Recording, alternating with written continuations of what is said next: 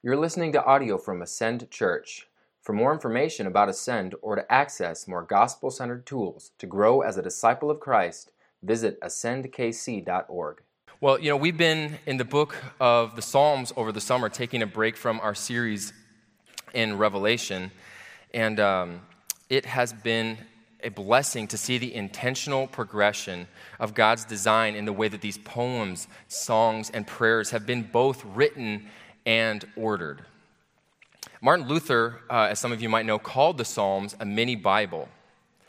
And uh, you can see throughout all this entire book the amazing, uh, dimly lit room, in a sense, of God's plan for salvation uh, and his pursuit to dwell with his people. The Psalms shed so much light on who God is, his character, and his pursuit of his people. So, just as an aside this morning, let's not ever be tempted to only stay in the New Testament as believers, and in effect, as even some evangelicals want to do today, unhitch ourselves from the Old Testament. Let's, as a people, as believers, immerse ourselves in God's Word, the whole counsel, as it says in Acts 20 27, the whole counsel of God's words, especially immerse ourselves in the Psalms. I promise you, if you do that, it will bring clarity, it will bring color to the story that God has been writing all throughout history. And you know, if you've spent any time in the Psalms, you'll know that there were multiple writers of the Psalms Solomon, the sons of Korah, Asaph. There's actually 48 Psalms that were anonymous Psalms, but when we think of the Psalms, who's the first person that comes to mind? David, right? Pretty easy. Um, 73 Psalms were attributed to David, but today we're not going to do any of those. Today we get to do a special psalm, Psalm 90, this morning.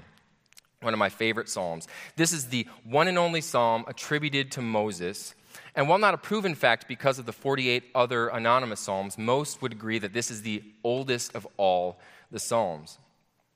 And of course, you can see very quickly as we look throughout the Psalms that they're not put together in chronological order, as Chad mentioned a few weeks back. But I believe those who compiled them put, together, put them together in a very specific, Holy Spirit inspired way for us to grow and learn from. You see, the Psalms are made up of five books, as some of you might know, and coming right out of book three, uh, where there is a common theme of much distress from the nation of Israel, a questioning of God and his resolve to keep and protect his people. And actually, you can see a great example of that reality in Psalm 74. So you can write that down and go read that psalm later. But we actually run right into book four and the beginning, which is Psalm 90. I believe there's purpose to this. I believe there is intentionality here. And I believe as we both look at the context of this psalm from Moses, this man of God, and his prayer over the nation of Israel, we will be encouraged, equipped, and challenged both to grow in our understanding of God and his character and prayerfully live in light of these truths in our lives. Amen? So, all that said, today's message is called Sovereign and Satisfied out of Psalm 90. But before um, this, this psalm, because it's written by Moses, I, I, I thought needs quite a bit of context to help us really dig in and understand where Moses is coming from. So let's just get a little context of where Moses is at in his life and journey you know, I thought to do that, and maybe we should just put a bunch of uh, the Prince of Egypt clips up on the screen, one of my favorite movies, and just watch those. Or maybe just sit back and listen to the amazing soundtrack from Prince of Egypt, but we don't have time for that today, unfortunately. So instead, you'll see a screen, uh, a slide behind me that just gives us what I call a little Moses flyover, okay?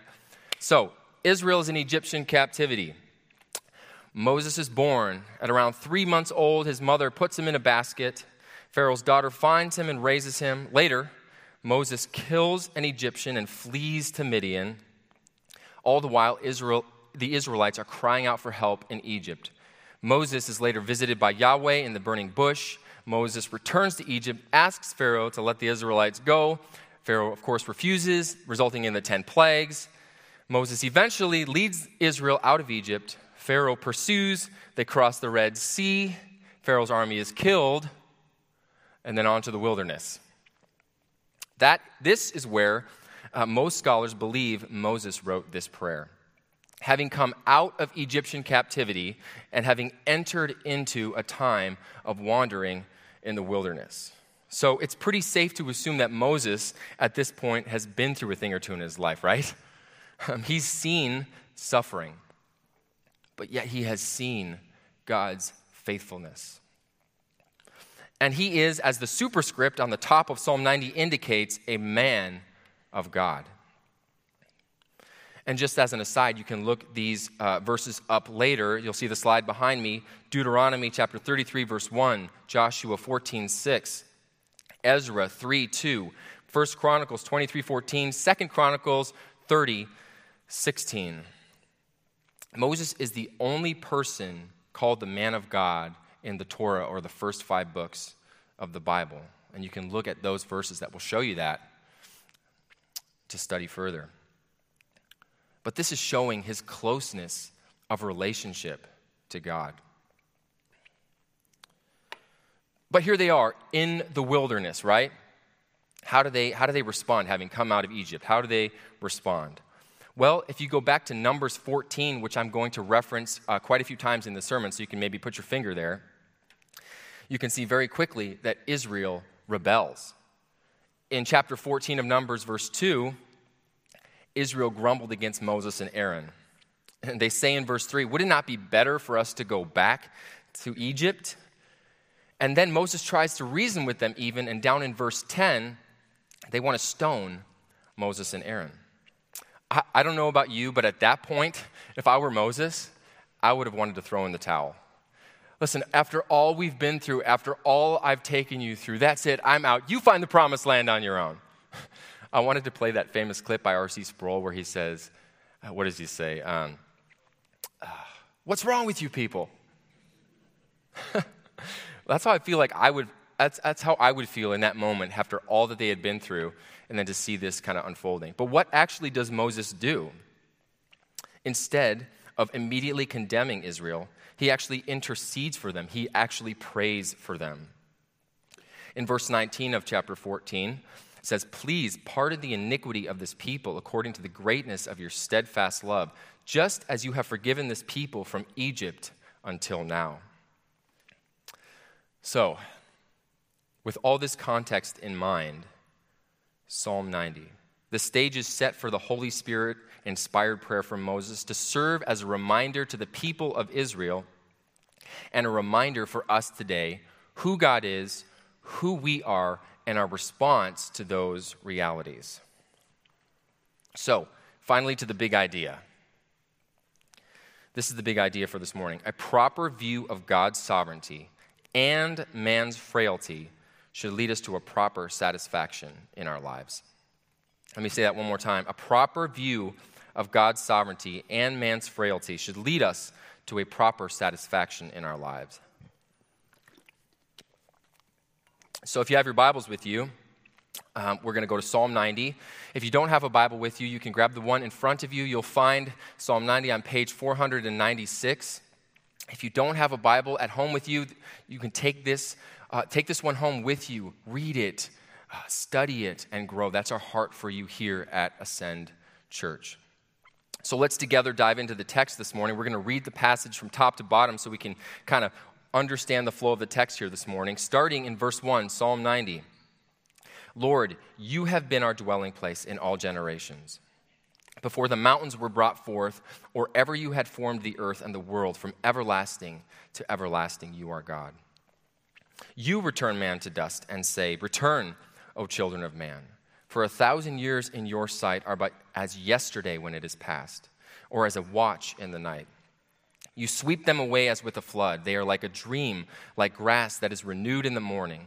In the morning it flourishes and is renewed, and in the evening it fades and withers. For we are brought to an end by your anger, by your wrath we are dismayed. You have set our iniquities before you, our secret sins in the light of your presence. For all our days pass away under your wrath. We bring an end to we bring our years to an end like a sigh.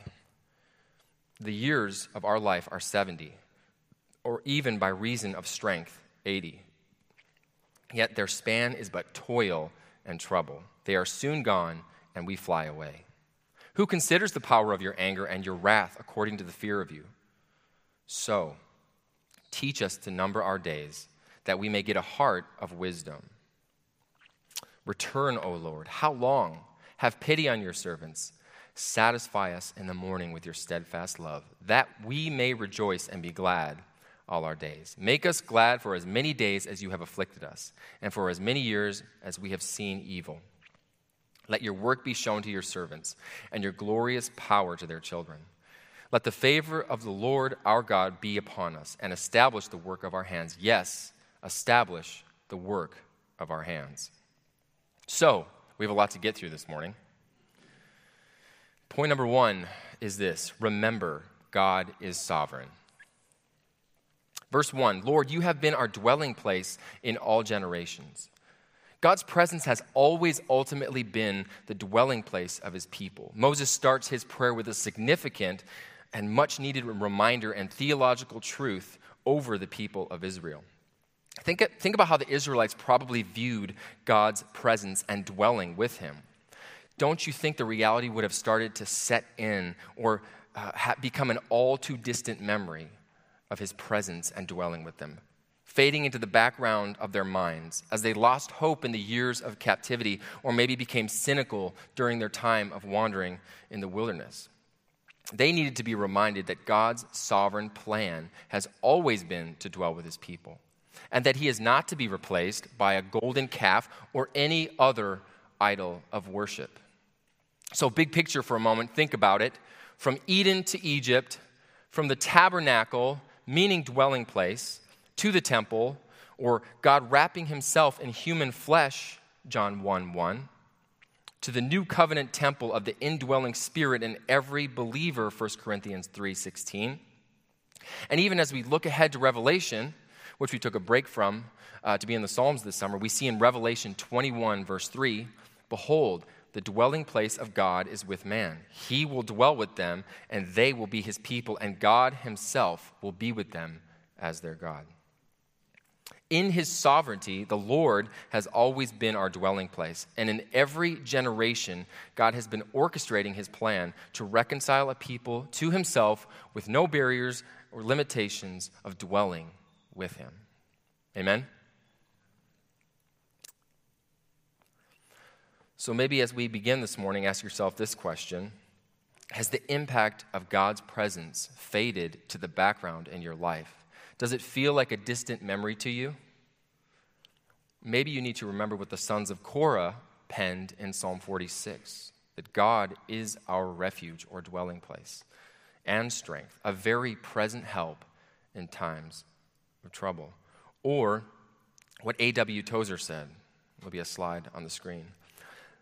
The man who has made God his dwelling place will always have safe habitation. So, Moses continues in verse 2 Before the mountains were brought forth, or ever you had formed the earth and the world, from everlasting to everlasting you are God.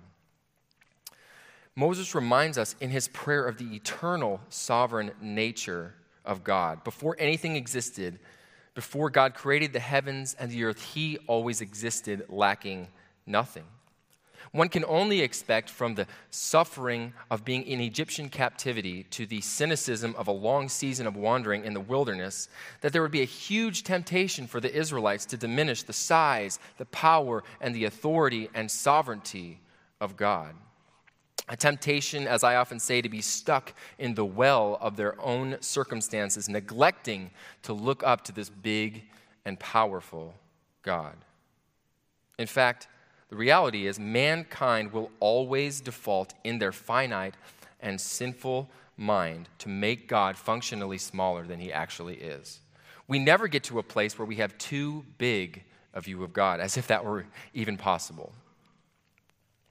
You see, even from outside the faith looking in, the scientist and astronomer Carl Sagan famously said, Your God is too small for my universe.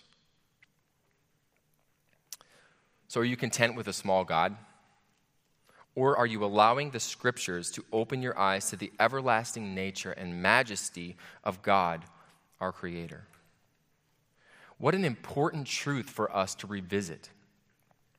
And some passages to write down and meditate on later to help us own this reality. You'll see the slide Isaiah 40, 28, Isaiah 55, 8 and 9, and Psalm 147, 5. Moses really takes the opportunity to pull off on the side of the road, as it were, and remind the Israelites of the eternal nature and bigness of God. And you know what? These theological truths were important to him. How do I know that?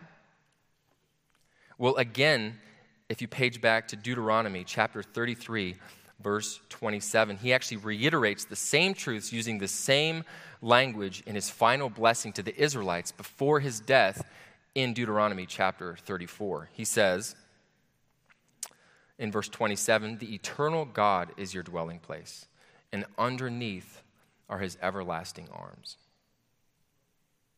So he continues to show God's sovereignty by showing God's power over his people in verse 3. He says, You return man to dust and say, Return, O children of man.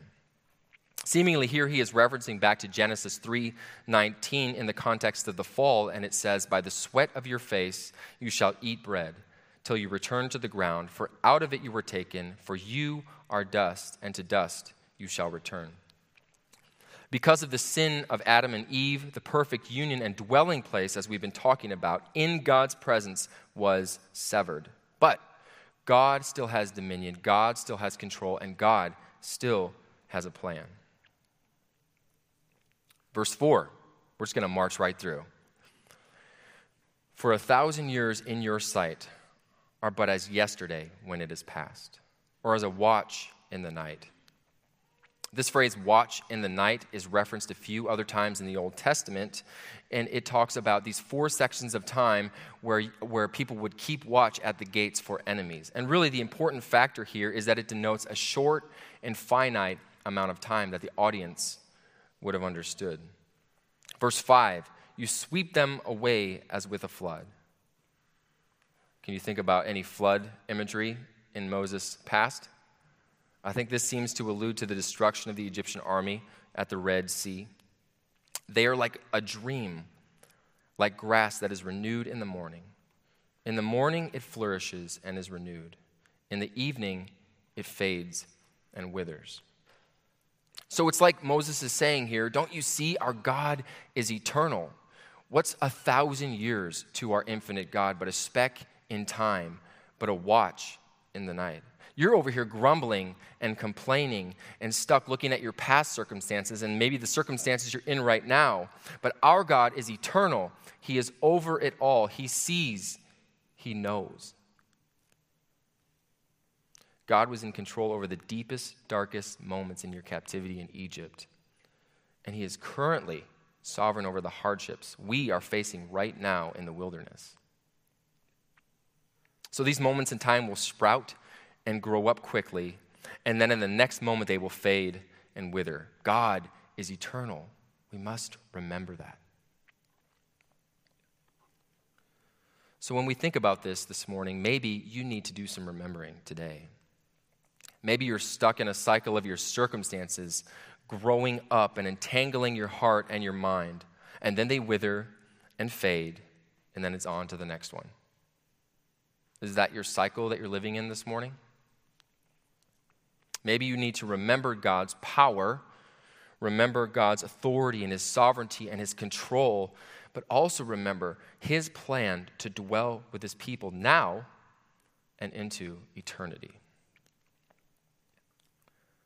So maybe let's just take one minute of quiet this morning as we've heard a lot of information and just reflect on those truths. Reflect on His power, reflect on His sovereignty in your life, and reflect on His desire to dwell with you this morning in relationship. Let's just take one moment.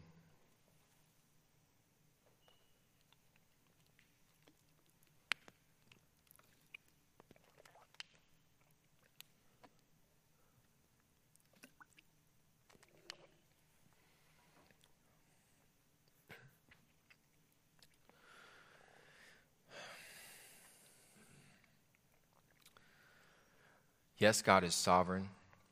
Yes, God is powerful. Yes, God is loving and desires to dwell with his people, but he is also judge. The side of God we often want to turn a blind eye to. But that leads us to point number two remember, God judges. Verse 7 says, For we are brought to an end by your anger, by your wrath we are dismayed. So remember, back in Numbers 14, Moses leads the Israelites out of Egypt, across the Red Sea, and into the wilderness. Then we saw that Israel rebels. Moses then intercedes, even reflecting on the character of God by saying in verse 18 of chapter 14 in Numbers, the Lord is slow to anger and abounding in steadfast love, forgiving iniquity and transgression. Yet, if you continue reading in Numbers 14, you see God's judgment come to bear.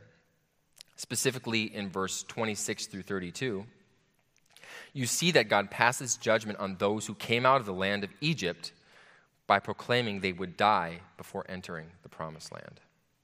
Remember, besides the children that were born after Egyptian captivity, only Caleb and Joshua would see the land. God's judgment and wrath was poured out on the wickedness of the Israelites. God is a God of justice. And while you cannot go very far in the Psalms without running into the steadfast love of the Lord, you also cannot miss God as a righteous judge. And so here are just a few verses for you to chew on later, and I would love for you to write down or take a picture of the screen. And these are just in the Psalms. As you're writing those down, let's think about this this morning. What must it have been like for Moses to watch the judgment unfold on the nation of Israel as they were delivered out of Egypt only to perish in the wilderness before entering into the promised land? What must that have been like? This was a collective judgment over the nation of Israel for their wickedness for their idolatry, for their grumbling, and for their lack of faith. The reality is, to properly understand God as our refuge or our dwelling place, we must also understand God as our judge.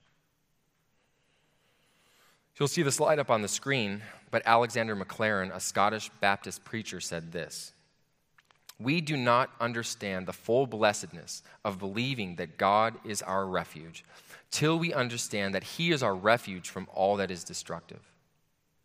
Nor do we know the significance of the universal experience of decay and death till we learn that it is not a result of our finite being, but of sin. That leads right into verse 8, where it says, You have set our iniquities before you, our secret sins in the light of your presence.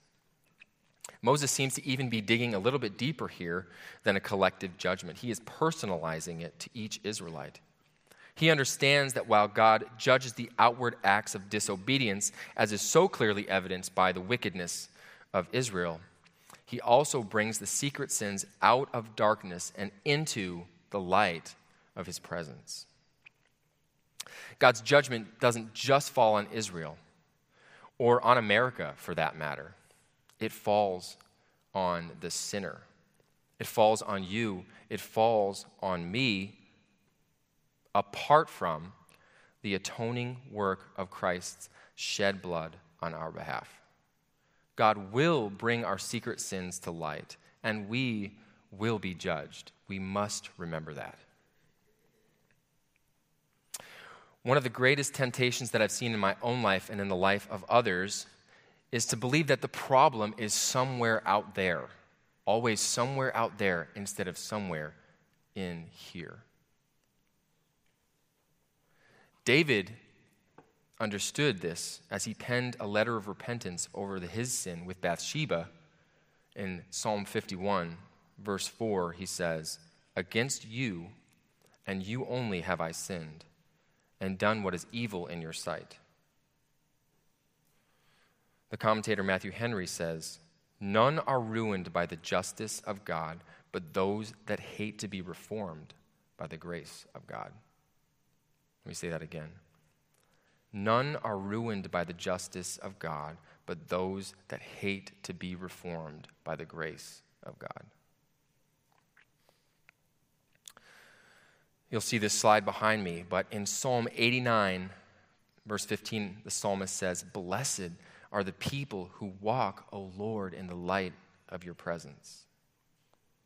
1 John 1 7 through 9. But if we walk in the light as he is in the light, we have fellowship with one another, and the blood of Jesus, his Son, cleanses us from all sin. So this morning, are you walking in the light? Have you this morning acknowledged that apart from Christ, you are an enemy of God, under his wrath and judgment? Have you acknowledged that you are a sinner in need of Christ's perfect sacrifice to pay a penalty that you could not pay, to live a life that you could not live, and to die the death that you deserved? Have you believed that Jesus is who he says he is, did what he said he would do, and have you confessed him as Lord and Savior of your life? But then have you committed to following him no matter the cost? Because let me tell you, and as any seasoned believer will tell you, once salvation happens in your life and you've given your life to Christ, it is not all rainbows and unicorns. Can I get an amen? Amen, yeah. But He will be your refuge, He will be your dwelling place. Amen? With that reality in mind, let's move to point number three. Point number three is remember, man is frail.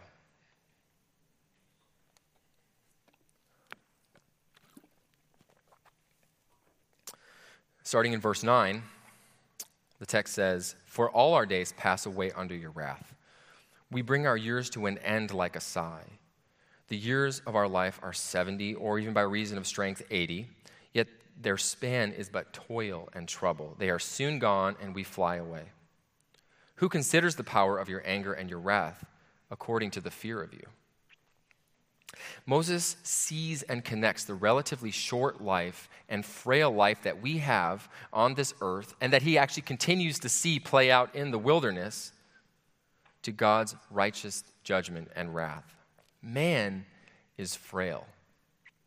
Every human life is short and fleeting.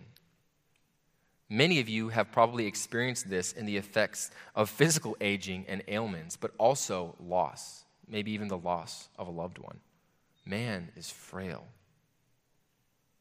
But to pass away, as verse 9 says, or literally turn or depart under the wrath of God, is a whole different story. Moses seems to even foreshadow the theme in Ecclesiastes that everything under the sun is meaningless or hebel. I think that's Jeff's, literally Jeff's favorite word, so I wanted to get that word in here at some point this morning. Literally, hebel. It's all toil and trouble, as it says in verse 10. You know, it reminds me of a passage in 1 Peter chapter 5 where it talks about being under the mighty hand of God. The reality is, actually, all of us are under God's mighty hand. Did you realize that? All of us are under the mighty hand and sovereign hand of God, and we can only be under it in one of two ways. Either we are under it as a refuge or dwelling place, which leads to comfort and life, or we are under it in his wrath, which leads to suffering and death. So, as you consider that reality this morning, in what way would you say that you are under the mighty hand of God this morning?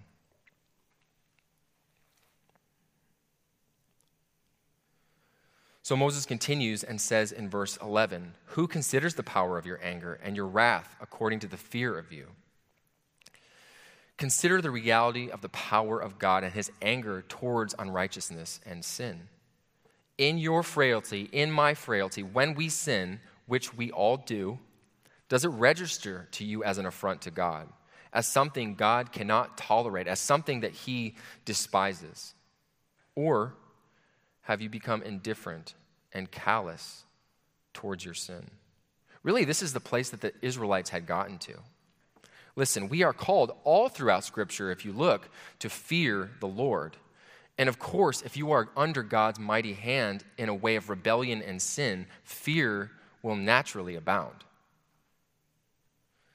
But if in relationship with God as your refuge and dwelling place, this fear turns us away from evil towards a wisdom and worship of God. Here's a couple verses on a slide Proverbs 1 7. The fear of the Lord is the beginning of knowledge. Fools despise wisdom and instruction. Proverbs 8:13 The fear of the Lord is hatred of evil. Pride and arrogance and the way of evil and perverted speech I hate. And one of my favorite verses, and Jeff, I think in a few weeks is going to be preaching from this psalm, which I'm excited about, is Psalm 33, verse 8. Let all the earth fear the Lord.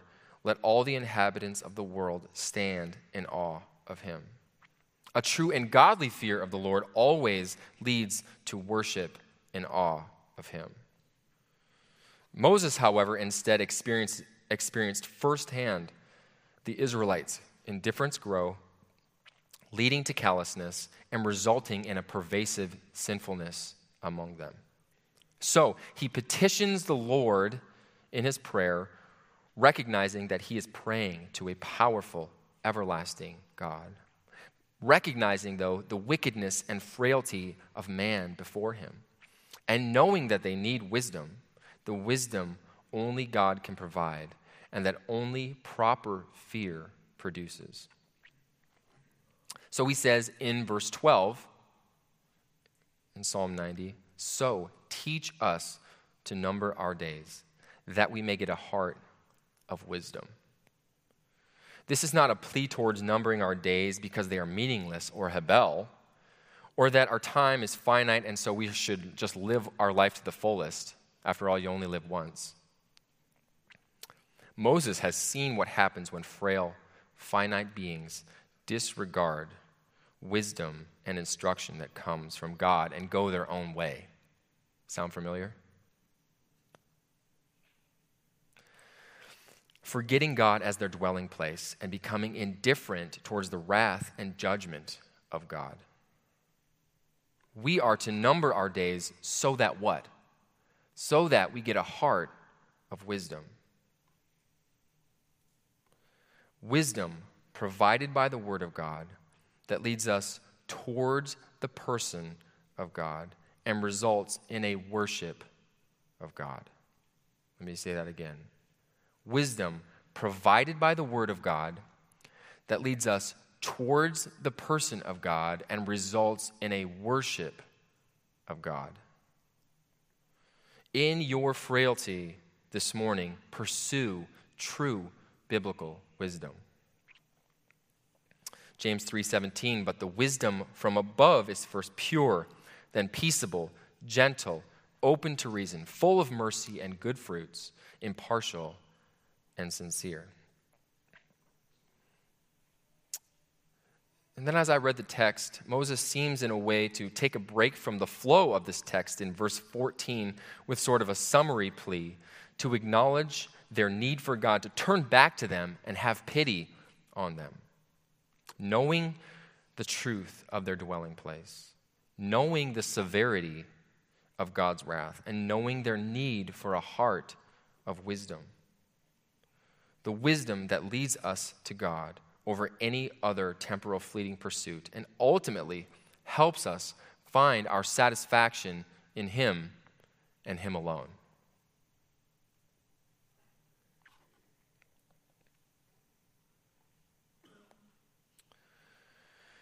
So, as we dwell on these truths this morning, and as we are thinking about these things, let's transition to point number four, which is the last point this morning.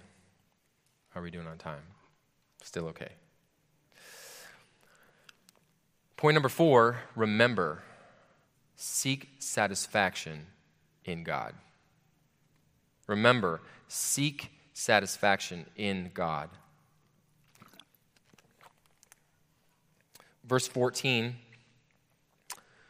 says, Satisfy us in the morning with your steadfast love, that we may rejoice and be glad all our days. Make us glad for as many days as you have afflicted us, and for as many years as we have seen evil. Let your work be shown to your servants, and your glorious power to their children. Let the favor of the Lord our God be upon us, and establish the work of our hands. Yes, establish the work of our hands.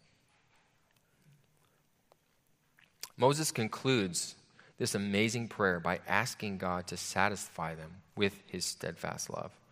Amidst the toil and trouble that we saw in verse 10, and the sin and suffering, amidst the lack of wisdom and faith seen so pervasively throughout the Israelites, that God would satisfy them still with his steadfast love in the morning. So that what? So that we may rejoice and be glad all our days. Like the psalmist says in 118, verse 24 This is the day that the Lord has made. Let us rejoice and be glad in it.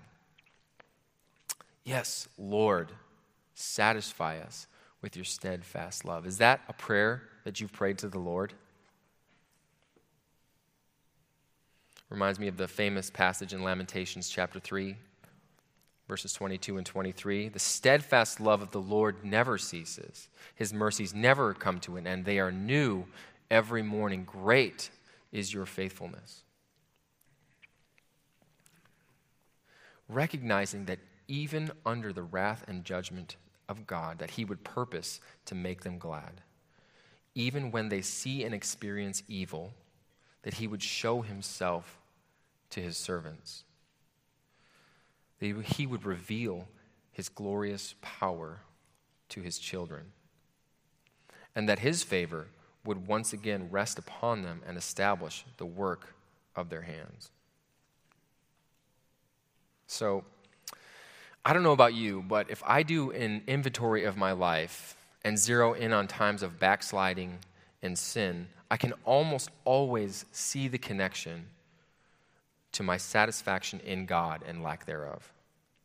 If I look at times where I have become callous or indifferent towards spiritual things, the reality that I am finding my satisfaction elsewhere always comes into focus. So, this morning, whether it is toil and trouble, whether it is a lack of trust and faith, whether it is callousness or indifference. Maybe you have been tempted to lose focus of the refuge and dwelling place, who is God Himself. Maybe you have lost sight of the wisdom that only comes from God and have really been trailblazing your own way, doing what is right in your own eyes in all of the details and the things that we've gone through this morning, I really do believe this psalm is for you, is for us. God is calling us, God is calling you to see his everlasting and just character. He is calling you to repentance. He is calling you to true and biblical wisdom. He is inviting you this morning to be ultimately satisfied in Him and Him alone.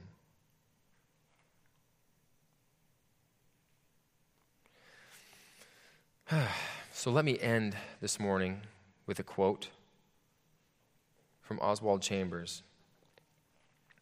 Says this The man or woman who does not know God demands an infinite satisfaction from other human beings, which they cannot give. And in the case of the man, he becomes tyrannical and cruel. It springs from this one thing the human heart must have satisfaction. But there is only one being that can satisfy the last abyss of the human heart. But there is only one being who can satisfy the last abyss of the human heart. And that is the Lord Jesus Christ. So, back to the big idea this morning a proper view of God's sovereignty and man's frailty should lead us to a proper satisfaction in our lives. In God and God alone. Amen? Amen. Let's pray together this morning.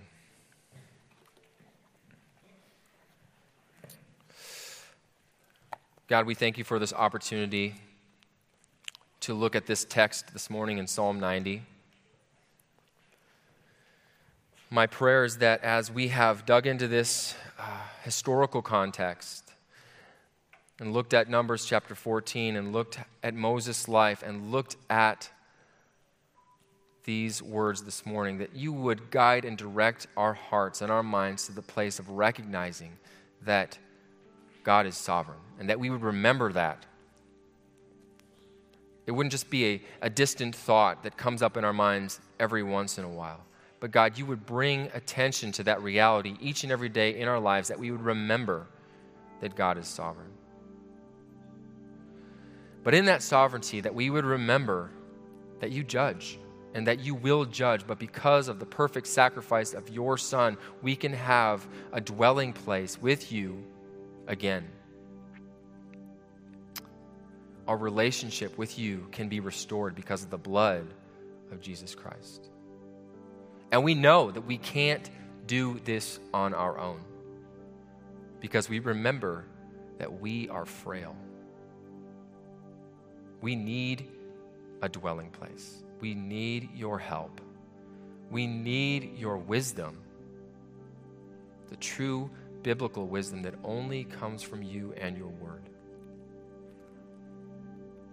And God, as we survey our life and we look at all the things that can rise up and entangle our hearts and our minds, help us, Lord, this morning by the power of your Spirit at work within us to find ultimate satisfaction in you and you alone. Because you are worthy of all of our praise, all of our adoration, and all of our satisfaction in you and you alone.